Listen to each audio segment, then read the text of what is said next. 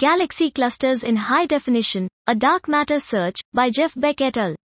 Recent radio frequency probes, with the ATCA and ASKAP telescopes, have proven themselves to be at the forefront of placing indirect limits on the properties of dark matter.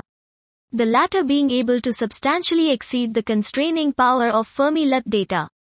However, these observations were based only on dwarf galaxies, where magnetic field uncertainties are large. Here we re-examine the case for galaxy clusters, often ignored due to substantial diffuse radio backgrounds, by considering the extrapolation of known cluster surface brightness profiles down to scales observable with MeerKAT.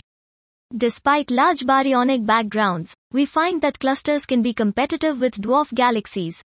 Extrapolated COMA data being able to rule out WIMPs of mass this was, Galaxy Clusters in High Definition, a Dark Matter Search, by Geoff Beck et al.